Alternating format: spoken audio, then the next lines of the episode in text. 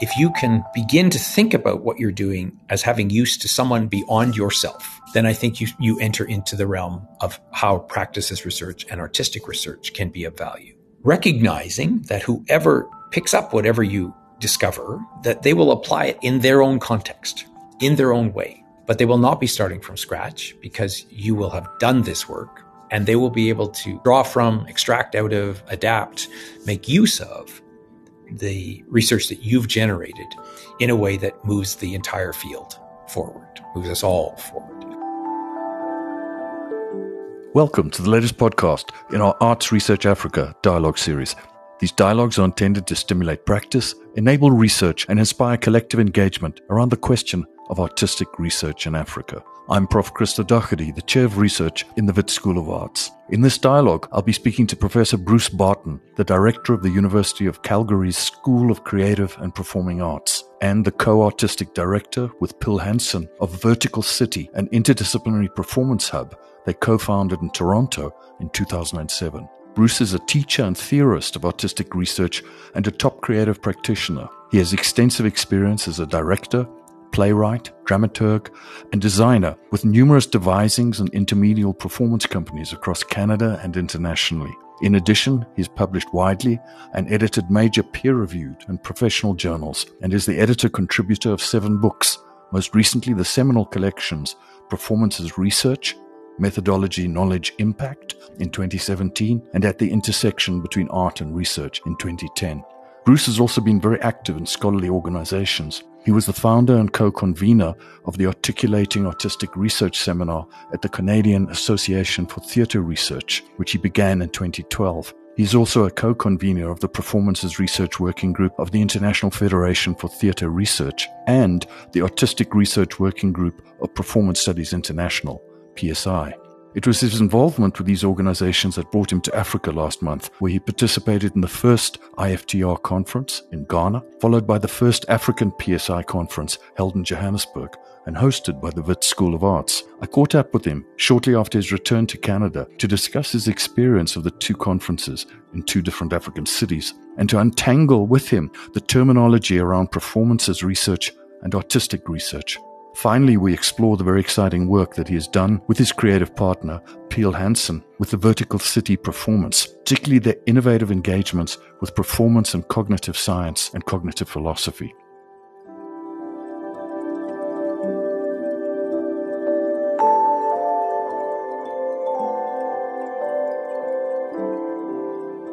Bruce, it's a great pleasure to engage with you after having met you at the PSI conference in Johannesburg and I'm really looking forward to this discussion. I hope we can untangle or unpick a lot of the conceptual challenges in PAR and artistic research and the relationship between them. Yeah, it's a pleasure to be here. Let's kick off with your reading, your take of the experience of recently being in Africa for not just one, but two conferences the International Federation of Theatre Research Conference that took place in Accra, Ghana. And then straight after that, you were here in Johannesburg, South Africa, for the Performance Studies International Conference. So, as an outsider to this continent, I'm really interested to hear your take on the two conferences and also the difference between the two cities and the academic performance worlds that you encountered in those cities you hit the nail on the head to start with. I did come as an outsider in virtually every way. I'd never been to the African continent before. So it was something that I was usually looking forward to, something that I did some modest preparation for, but something that I could never be prepared for. It was eye opening and uh, educational in so very many ways, deeply inspiring in so many ways. I realized that in my conversations since I've returned to Canada, as people ask me about my experience, that there's a potential to easily slide into sort of generalizations or even sentimentality about what a life changing experience it was. And, and, I'm cautious of that and, and want to avoid that. Again, sentimentalizing the, the experience. But it was life changing in many ways. It opened my eyes to so many aspects of a culture that one can read about and learn about secondhand, but one can only really experience by being present. Uh, and coming at the end of multiple years of very restricted travel. This was the first time I'd gone to a conference in three years. I was also going through that experience, as I think were many people at both conferences. I think that there was a, a revelation for people about what it meant to be in the room again with a variety of people that you have exchanged with, perhaps on an ongoing basis, but you have not seen or, or shared physical space with for, for quite a while. I recall in particular being at a, a, board meeting for PSI, which we had a, a, very long marathon meeting the day before the conference started, many, many hours. And, and a colleague who I've actually conferenced with multiple times in the interim of the last three years, who walked into the room. And I was just struck, first of all, by how big they were, the energy that they brought into the room. Uh, although I had so much exchange with them over multiple years, I, I, I, realized I didn't know them at all. And and I'm not a in any way uh, an anti-technology person. I use. I've always made use of of a, a, lot of advanced media in my performance work and in my research. But I was really brought back to how incredibly important it is to share physical space with each other. So my experience of Africa was also in that context. So it was quite loaded. I was extremely fortunate to be able to go to not just one, but to two countries, which reinforces both the, the distinctiveness of each of the countries, but also the fact that all the countries in the continent will be eh, quite distinct one from the next. And that helps to avoid any sort of generalizations as well my time in, in Accra was, it was the first landing point. It's my first introduction to the culture. And it was also at a conference that I haven't attended, of course, for, for multiple years. And I felt to me that there was a lot of catch up for me. I had my eyes very wide open all the time. And I was alerted to well, aspects of the dynamics of the conference, but which were in so many ways shaped and defined by the culture of, of the country and of the city. And I spent uh, quite a bit of time wandering, which was you know, ironic because I was on my way to Johannesburg where the, the conference theme was wandering, but sp- spent quite a bit of time moving around without necessarily a destination in order to try to uh, just acquaint myself with, with well, the physical environment, the cultural environment, the interpersonal dynamics of individuals outside of a context of the conference.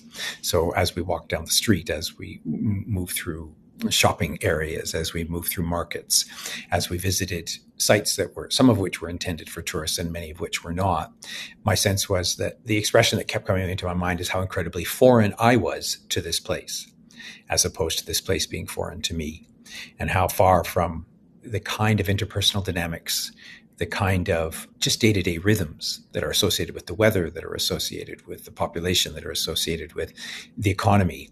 Uh, and so I, it was a, a huge learning experience for me, but just the tip of a learning experience.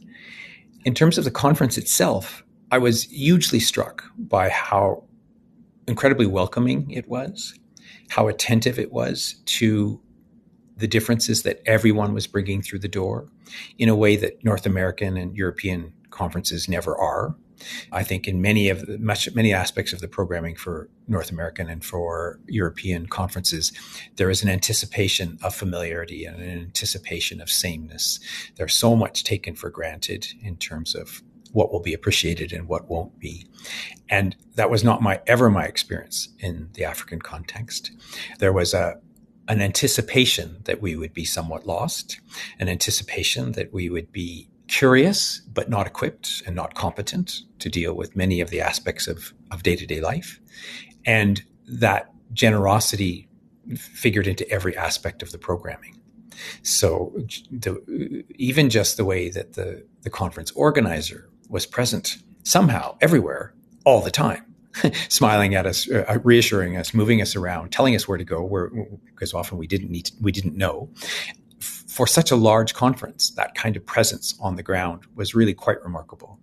And the, the team of volunteers in both cities, it was remarkable the degree to which we were held and we were guided and we were treated with a, a, level of generosity that I also think is unfamiliar uh, in the European and North American contexts. So totally apart from the programming, totally apart from you know the quality of the actual presentations, most of which the organizers have no control over, the character of the hosting was extremely rich and, and extremely generous. I spend as you, I think you, you probably know or probably can suspect, I spend the majority of my time at all of these conferences within a sub community. So at the at IFTR, it's the Performance as Research Working Group, and at PSI, it's the Artistic Research Working Group. And even just the differences in the titles is you know instructive in ways that we can talk about.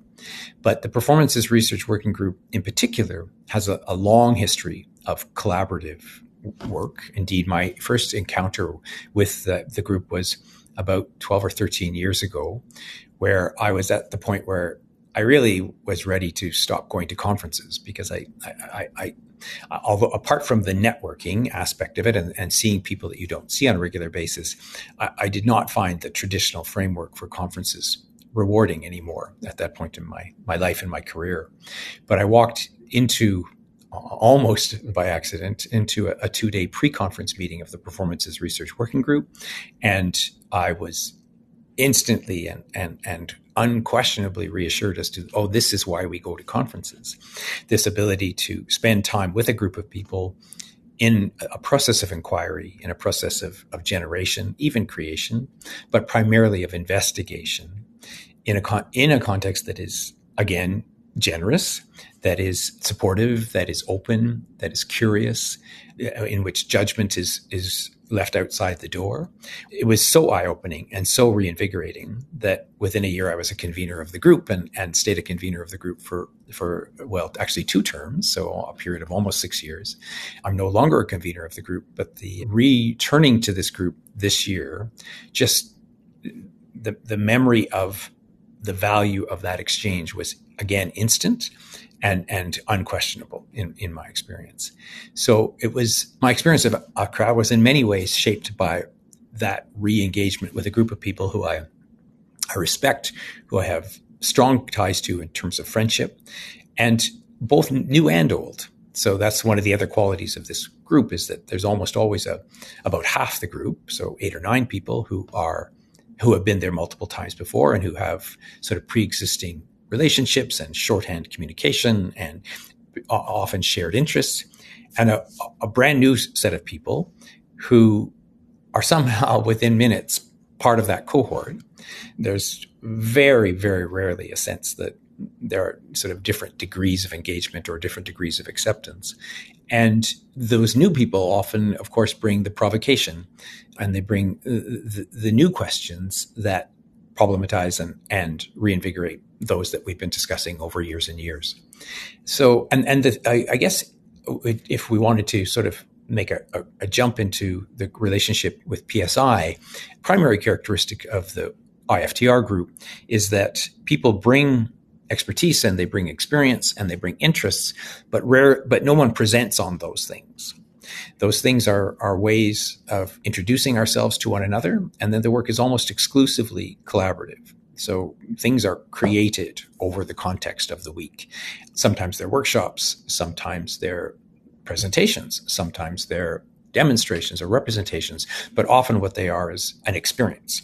Almost always what they are is an experience that happens because this group of people finds themselves in this place at this time, which arguably are the sort of three basic criteria of practice as research, which is, you know, that it's situ- situated, that it's emergent, and that it's collaborative in that regard.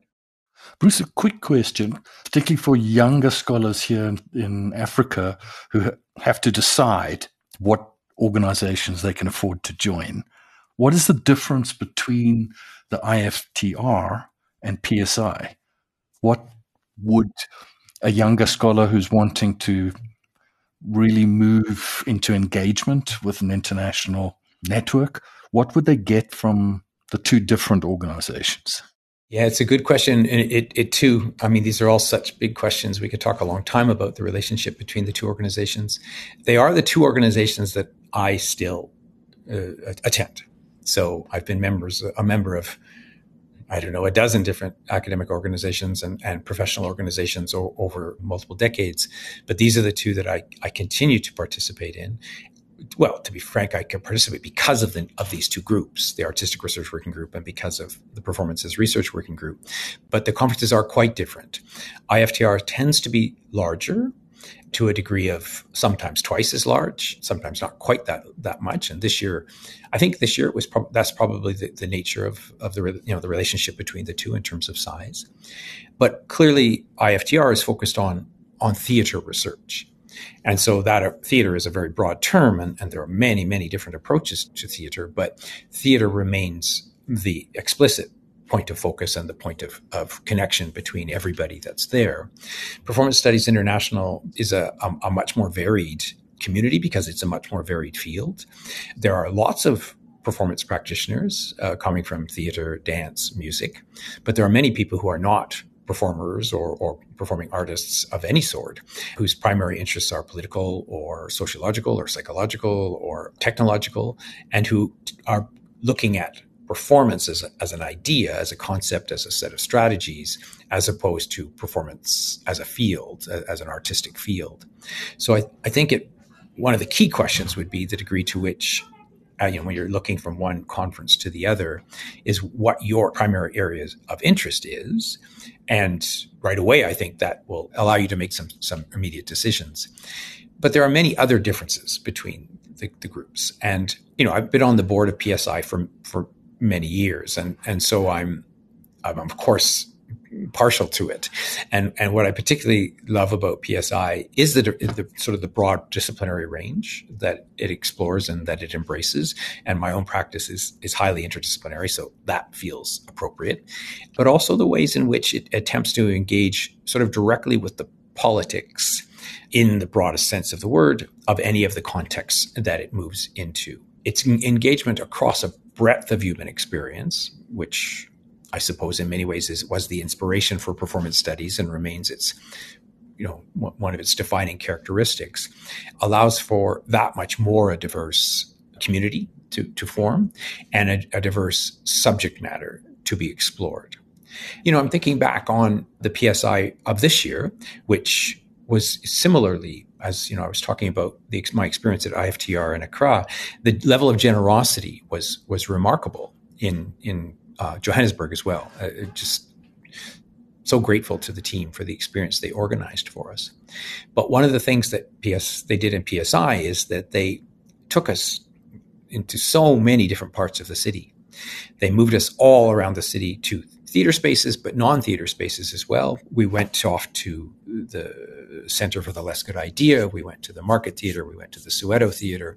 We went to places that theater or performing arts individuals would be interested in, but also uh, social scientists or psychologists or, or sociologists would, would be interested in as well. And many of the conversations, many of the presentations focused on that disciplinary diversity. So I guess it takes me back to my first point, which is about the relationship to discipline. And if, well, speaking really pragmatically, I think young, particularly younger scholars and emerging scholars tend to understand conferencing as a place to meet people and to potentially put your work in front of people who may ultimately have an opportunity to to hire you or to give you work. There's, it would be it would be naive to pretend that that's not a significant factor for, for young people and, uh, and emerging people.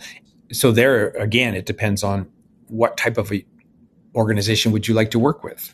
If you're primarily a theater scholar or a theater practitioner, then IFTR is probably the right place to have your work made visible. But if you are more interdisciplinary in your orientation and you're more open in terms of the disciplinary application of your skills and your education, then PSI would probably be the more effective community to engage with. Bruce, I want us just to move into a more theoretical reflection on the concepts. And I found your introduction one of the four introductions to the volume on performances as research. And your introduction was called Discussions on a Line of Flight what I found particularly striking, apart from the way that you characterize this very complicated field, which I think, again, a lot of younger scholars and practitioners, not even younger scholars and practitioners, but scholars and practitioners really struggle with the variety of terminologies. You know, I'm thinking of here at Wits, for instance, or the PhDs that I get to be an external examiner of, they'll often describe themselves as undertaking practice as research or practice driven or practice led. Yet, we, as you know, with here in, at WITS, we, we've really nailed our colors to the mast with artistic research in the sense that it is closest to creative practice that is strongly informed by an artistic positioning and a sense of valuation of creativity engagement with the body or the materials in a way that perhaps other forms of practice led or practice based research don't have quite that commitment to the artistic. Well, I must say, I have colleagues here who are, are very critical of the notion artistic. They feel it comes with far too much colonial baggage. My answer to them is sure, but so does the concept of research, uh, maybe even more colonial baggage. But I'd really like you to unpack the key points in that paper. And I found particularly useful the way that you used the three categories of knowledge, methods, and impacts. And the question of impact is really at the top of everybody's mind at the moment because universities are demanding that scholars, not just in the creative arts, creative and performing arts, but that scholars demonstrate some form of impact beyond the university. That, that's become a real demand. So maybe working with those three notions of knowledge, methods, and impact, and a general sense of the terminological challenges in this diverse and moving field?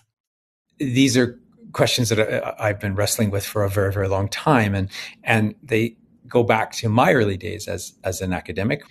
I, I entered academia somewhat reluctantly, but had an affinity for it and recognized it as a context in which potentially my art, I could sort of base my artistic practice in an environment where questioning was at a premium. That, that was sort of the way I always thought about it is that I, I could find a good paying part-time job somewhere and, and try to become a, a, professional artist, or I could follow an academic route. And, and it did feel to me that the, at least the hypothetical basis in curiosity and inquiry that we associate with academia was a, would be a fruitful place to pursue that.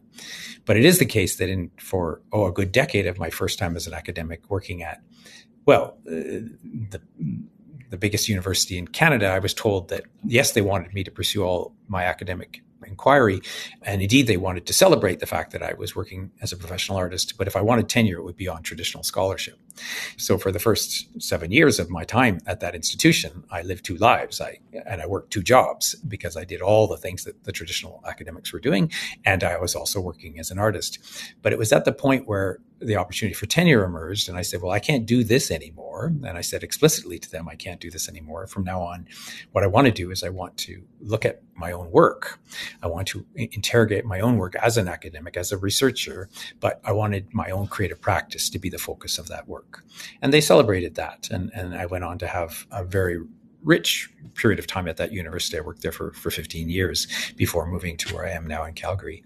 And it was this sort of you you mentioned the the idea of of accountability one of the courses I teach here at the University of Calgary is uh, called Interdisciplinary Research Processes, or, and it's or interdisciplinary processes, I guess it's, it's called. And we're we're looking at almost all the work is practice, what we would call I would call practice as research, for reasons I can touch on in a minute or two. But I talk uh, we talk a lot about the fact that as researchers, we have both responsibilities and we have accountabilities. So we have responsibilities to the people that we're working with. We have responsibilities to our communities, depending on the degree to which our work is engaged with a, a broader community. And so much practice as research tends to be. But we also have accountabilities and those are related to the institution. Often they're related to issues of funding.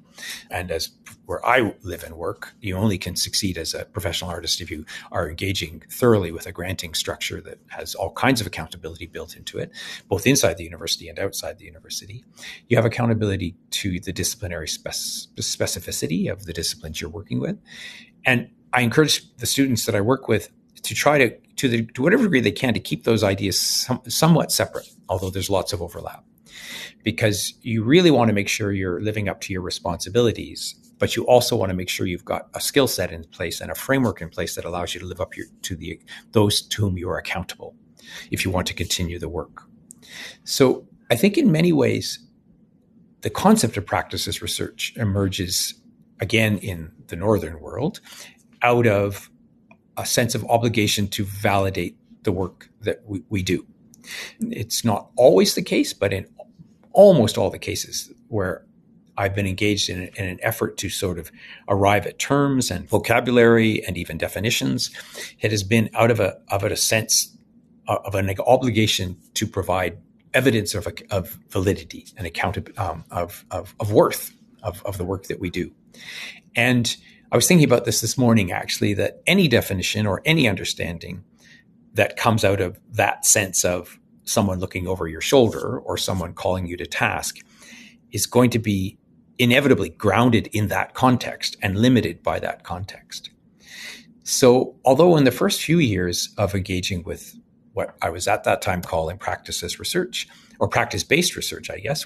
This is about 15, 16 years ago, working actually in the European context, in the context of the what's called the, the NSU or the, the Nordic Summer University. There was a period of time for a couple of years where I felt it was really important that we arrived at what a definition of practice based research was. Because if we were going to be taken seriously, we had to say it's this. And of course, every time you say it's this, you're also saying it's not this, that, that these other things are, are not it. And happily, it only took me about two years to get over that sort of initial knee jerk response. And in the, the, so the 15 years or so since then, I've really, really been attempting to create a fluidity and a flexibility of terminology that doesn't lead to vagueness. I don't think vagueness helps anyone, but allows for a wide range of contexts in which this work can take place. So, for instance, I, I, I done a, a, fair bit of work with someone that some you, you may be familiar with, and which some of your you know people listening be familiar with Robin Nelson, who has a very important book called Practice Based Research in the in the Performing Arts, and practice as research in the performing arts. He's, it's important that we make that distinction, and it's a very very influential book. It's a very good book. But in it, he's quite explicit about the fact that it emerged out of a context where, in a particular national and political context, artists were being called to account in ways that they had not been called to account before by the university system. And so he was helping them translate their artistic practice into something that could be understood as research. And the reason why the system that he provides works so well is that it understood its context so very, very well. But if that's not your context, then that's may not be the model for you. And I think that it is indeed the highly, highly situated nature of artistic research or practice as research that because it's coming out of a very specific context at a very specific time, being done by very specific people, the only really thorough definition is the one that emerges out of that context for those people on that project. Can feel like a cop out, I think, at times, because oh well, then it's anything and everything, and that's I I I would not I don't agree with that, and we can talk. Where this is where we get into the idea of knowledge, method, impact, and we can talk about that. I, but I think that I, for instance, I run a, an organization here in Canada called Articulating Artistic Research, and with the emphasis there on articulating as a, a recognition of if not the obligation, then certainly the huge benefit of being able to frame what you're doing in a way that someone who's not doing it with you can understand. So when I teach practice as research in the context of a university, and I taught that at the University of Toronto for, for many, many years, one of the key places we started was, was with the idea of utility. What is the usefulness of what you're doing? And for, for me, that's how artistic practice can can enter the sphere of research is that it's is not out of trying to generate some sort of fully repeatable or transferable knowledge that that will not move or change from context to context. Quite the opposite. It will. But if you can begin to think about what you're doing as having use to someone beyond yourself then i think you you enter into the realm of how practice as research and artistic research can be of value. Recognizing that whoever picks up whatever you discover, that they will apply it in their own context, in their own way. But they will not be starting from scratch because you will have done this work and they will be able to draw from, extract out of, adapt, make use of the research that you've generated in a way that moves the entire field forward, moves us all all forward. When I talk with my students, I talk with my my collaborators about it, I, I suggest that if we can accomplish that, if the work that we do can have utility not just for us as we're making something, but for someone else who's going to turn around and either ask a question or explore something, do their own research, then we will have we will have made a, a positive contribution. In terms of those those three key concepts that you raised, when we created that that anthology, which actually came out of the Performance as Research Working Group at IFTR, it was a, a, project that emerged out of that. So my my co-editors Annette Arlander and and Ben Spatz and Melanie Dreyer Lude, we quite explicitly wanted to what we wanted to do was to produce a volume that moved past what can sometimes feel like the smorgasbord quality of practice as research collections. There are some very, very good ones out there, but they they seem to rather defiantly not organize what they're doing because they're, they're looking to create this open space for many, many different kinds of voices. And we didn't want in any way to impose a framework on our collection, but we did ask everyone to think about these concepts and how these concepts resonated within their own practice. At my own university, whether it's here uh, in Calgary or, or previously at, at, any of the universities I've been, been I've worked at, I have made a very sort of active effort within within the institution to argue that performance as research, practice as research, artistic research, this sphere of activity has the potential to significantly broaden the epistemological horizons of research within the institution. We know that institutions are perhaps to some degree of necessity uh, addicted to metrics that are easily transferable and easily understood by governments primarily. So that has to do with granting dollars, it has to do with patents, it has to do with inventions, it has to do with set numbers of recognizable publications. Those of us who work in artistic research often engage with those fields, but by no means of necessity. And as a rule, the true value of the work or the, the, the, most significant value of the work escapes those categories. And I don't think it's just about metrics. I think it's about, again, the epistemological range of how knowledge is defined. And that's what I think artistic research in particular has a, a strong capacity for, is to have us think about different ways of knowing that's something that, again, Robin has made some really strong contributions and He has a particular article called The Problem of Knowledge. It was a performance research article. It's quite, you know, it's been around a long time now. And it started his distinctions between, you know, knowing what and knowing how and knowing of. And he's developed that quite extensively in ways that I think are really useful that get us to think about the types of knowledge that certain kinds of research generate. The idea then of knowledge and then methods.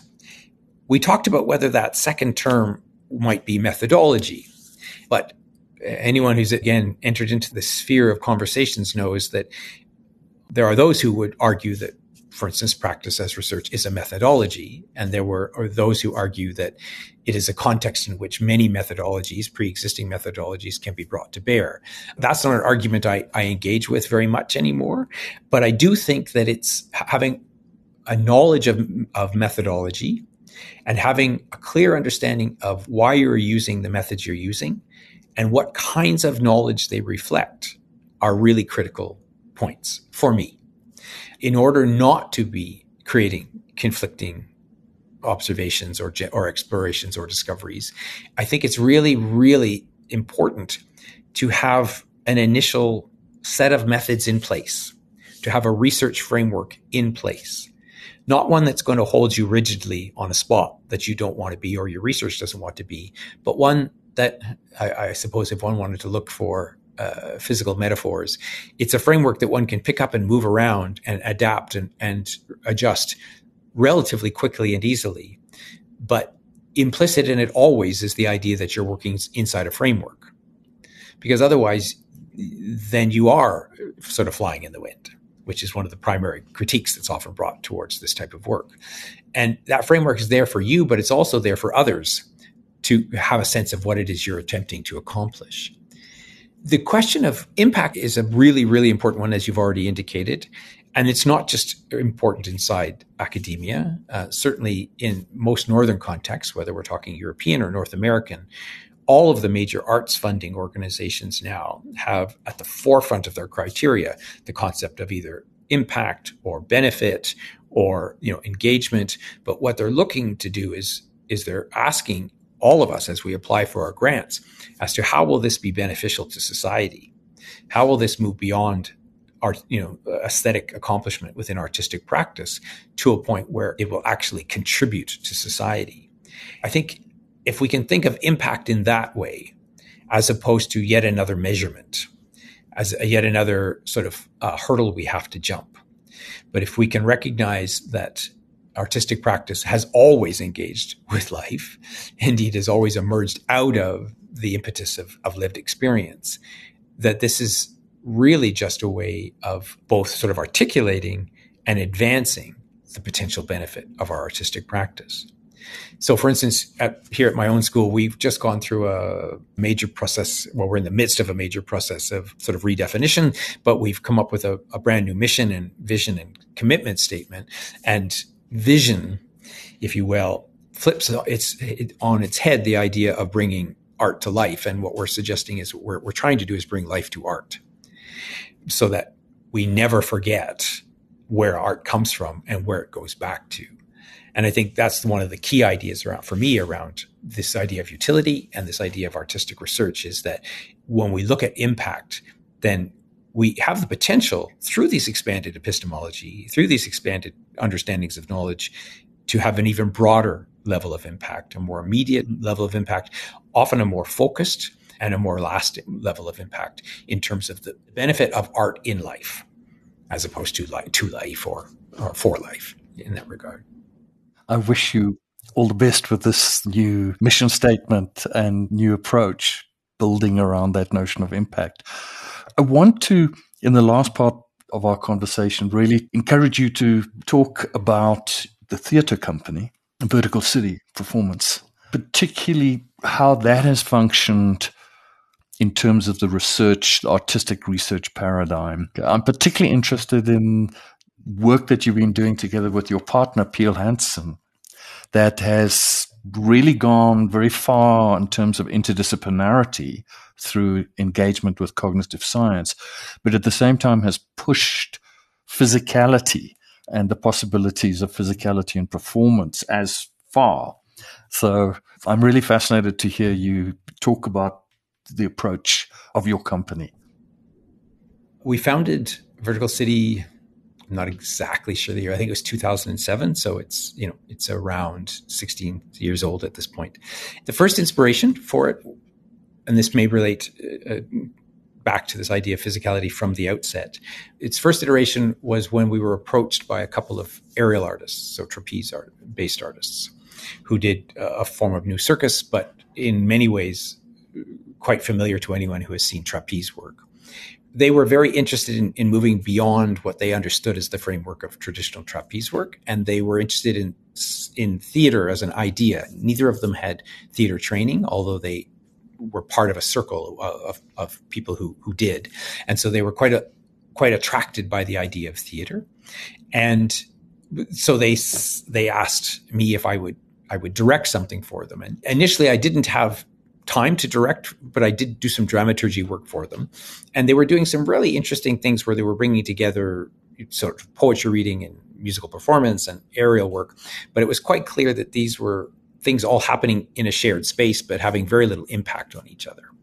And so I, I said, this is sort of an interesting multidisciplinary uh, assortment, but but if you want to move your work beyond, I suggest that it needs to be more interdisciplinary in nature.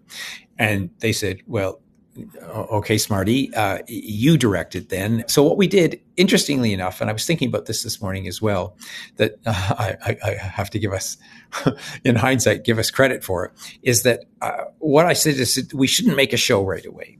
What we should do is we should take time and pull together a group of interesting, interested and interesting people to learn from each other and so what we did actually for the better part of a year was every weekend, uh, the two aerial artists, Pil, myself, a couple of musicians, a couple of physical theater performers, and occasionally a visual artist, would give ourselves three or four hours in, in their trapeze studio to just explore, to teach things to each other. So we all learned a, a little bit of trapeze work. We all learned to play an instrument. We all learned some rendering techniques in, in terms of, of computer generation. Mm-hmm.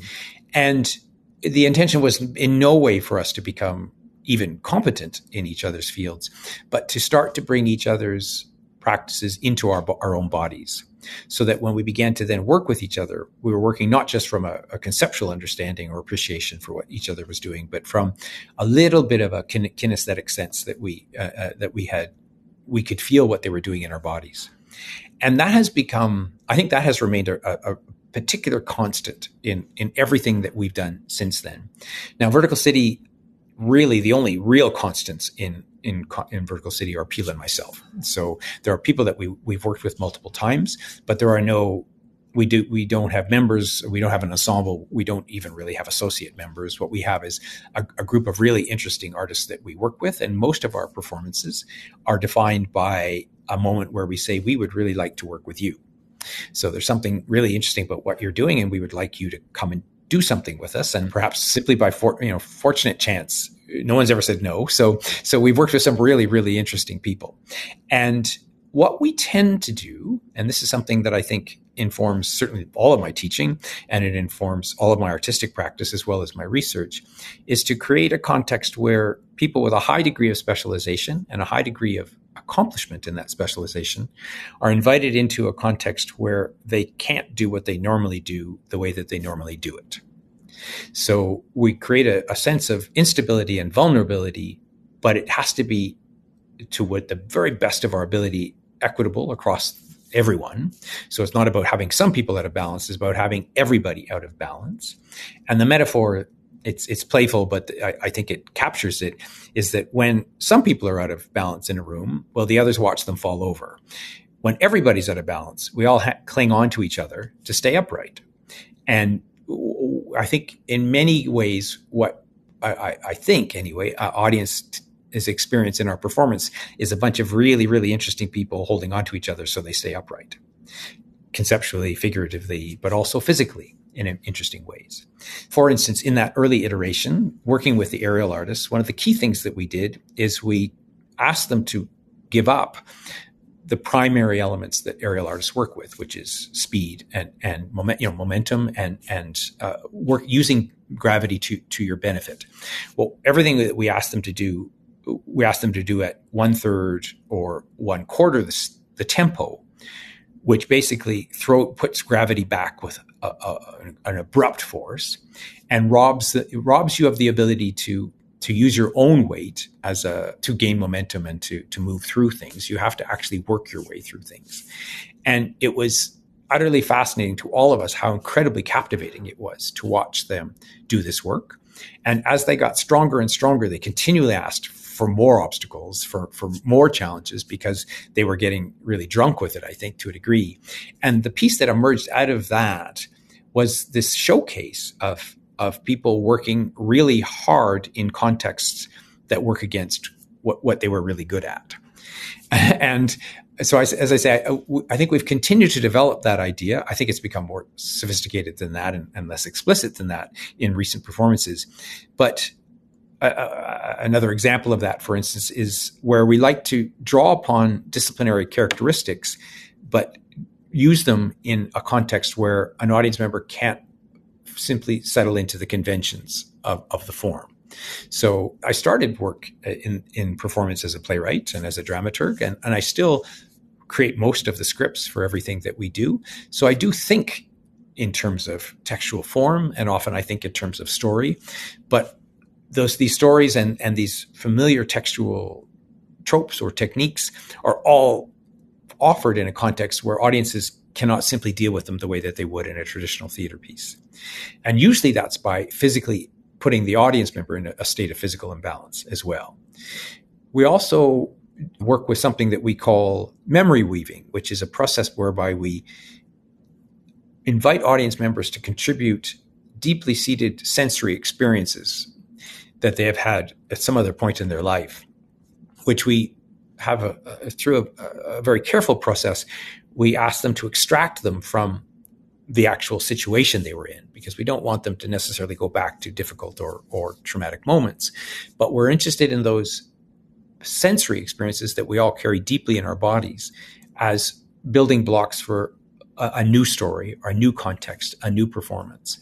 And there's something about for audience members, it would seem, at least this is our experience, that when they recognize a very deeply seated experience of their own as, as an integral piece of the performances being created, it brings a, a really visceral sense of ownership and participation and collaboration. The only way we can do that, of course, is that is by us constantly being off balance in relationship to the audience. We have to be constantly vulnerable to them and prepared to offer them as much as we're asking back from them. So I, have written about this uh, this idea as what I call a, a, dramaturgy of embrace. And again, it's a it's a metaphor, but with the idea that you know you can grab onto someone or you can hug someone, but that's a unilateral action. An embrace is when you open your arms, and if someone steps in with their arms open and, and you close around each other, and that is what what we are constantly looking for in our performance context. That that moment where the audience and the performance are opening their arms to each other and, and closing around each other. Do you think of that practice around presumably leading to productions? Do you think of that as research? And how have you taken that practice, that disbalancing of performers and audiences, how have you taken that into cognitive science, into an engagement with cognitive science? that takes us back again to that that first iteration because it sort of established the, the landmark or, or at least a, a, practice for us. And you mentioned my partner Pil Hansen, who is a, a phenomenal dramaturg and a, a, really phenomenal scholar as well. And her work is primarily in the intersection between, or at least has been for many years, at the intersection between dramaturgy and cognitive science. And she's quite deeply familiar with the most important trends within cognitive science. She's not a scientist. She doesn't have a scientific education, but she engages deeply in, in science and, and draws from science both its discoveries, but also its practices, and is therefore highly, highly meth- methodical in, in her work and her research. She and I actually approach things somewhat differently, well, considerably differently in the sense that I'm, I'm also drawing on a fair bit of contemporary cognitive awareness, but I tend to approach it through cognitive philosophy, which is a, a quite different orientation from cognitive science, which is why I think when we combine our two perspectives, they're, they're quite fruitful. But early on, there was an article we wrote around the creation of that first performance I mentioned with the aerial artists. And what we did, it was for the New York based journal TDR, the Drama Review uh, out of New York University. And what we did is we we realized that we had done we had approached that work with those artists as what one might call artistic research, but not as necessarily a practice as research process. And this gets us back to the distinction between the two. I think in many ways, artistic research is a, a broad enough term that the nature of the utility, the nature of what one brings out of it can be very, very widely defined. Whereas I think with practice as research, there's a higher level of expectation that some, there will be f- some familiar documentation, there will be some transferable forms of output, often in writing, that someone who's not an artist and someone who, who, who doesn't necessarily engage in artistic practice can benefit from. I think practice as research tends to anticipate a more broad, non-specialized audience. And that I think in many ways goes back to that idea, for instance, in the case of Robin Nelson's approach to it, where we have these artists who now have to talk to politicians and, and, explain to them why their work is important. So it, it, it, I think that's a, a, a significant difference between artistic research and practice. as research. So what we asked ourselves was, what would that artistic research have looked like if we'd begun it as a, a practice, as research process? At the time, we were using the term practice-based research, but I think, I think nowadays we would think of it as a practice as research. And what that would involve would be an ability to anticipate those accountabilities that we've talked about to a university, to a funder, but also potentially to other artists who, who will also find things of use in your practice. It's a quite detailed framework that we created in relation to that project. So I, I, don't know that I can do it justice today. But what we we posited in that first instance was that if we were to do it as practice as research, what we would need to do is create multiple spheres of activity. And there would be a sphere of activity that would fully acknowledge our relationship to the university and to uh, publishing and to other forms of, of academic accountability. There would be a sphere of activity that would recognize our desire to create fully sort of formulated strategies and tools that artistic uh, other, other artists could use. But there would be this central sphere that we at that time called the third the third space, in which those accountabilities did not enter.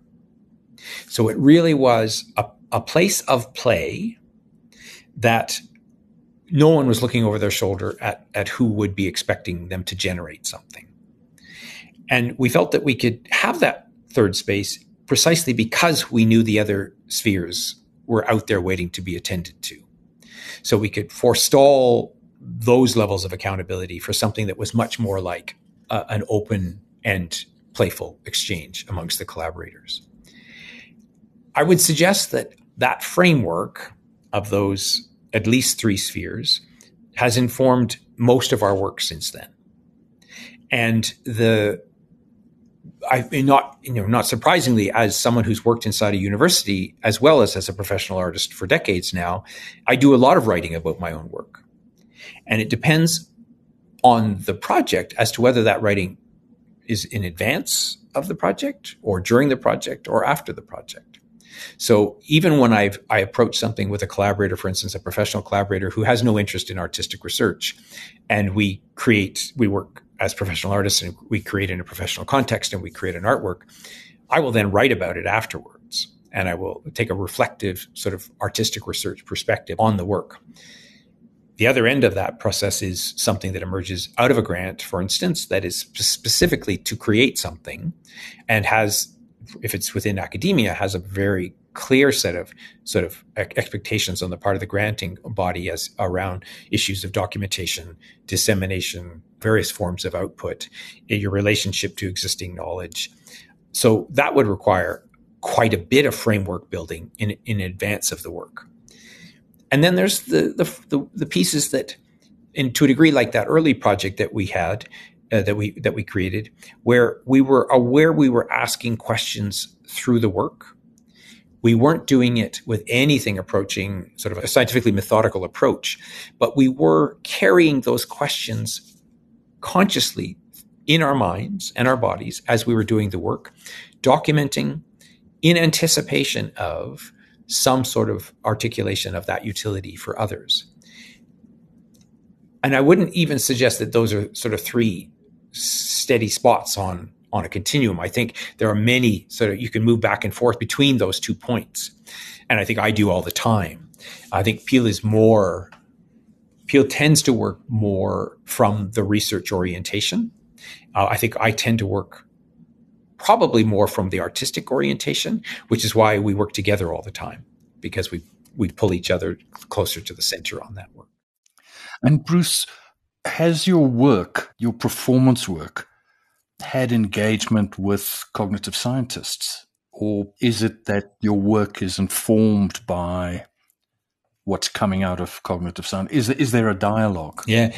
And that's actually probably a good a good way to distinguish between the orientation that I bring and that Pil brings. Pil engages with cognitive scientists on a regular basis and and is able to engage with them in their literature and, and in their frameworks in a way that I simply haven't prepared myself to do.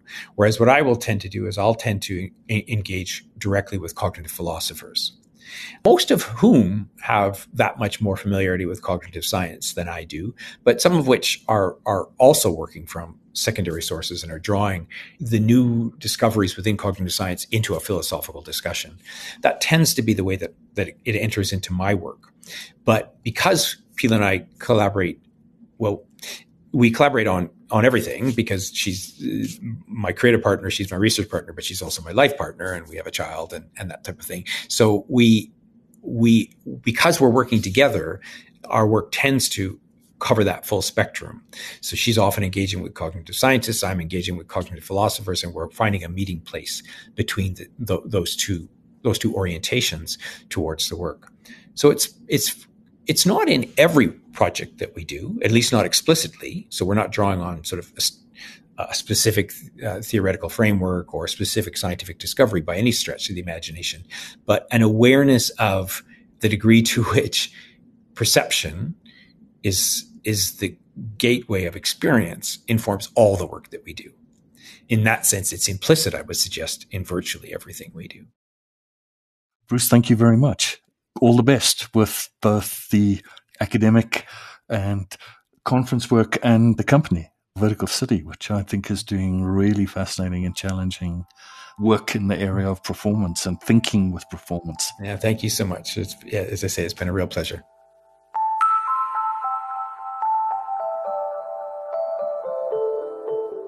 You've been listening to a dialogue between myself, Christo Doherty, Chair of Research in the Wits School of Arts, and my guest, the Canadian performance theorist, theatre director, and writer, Bruce Barton.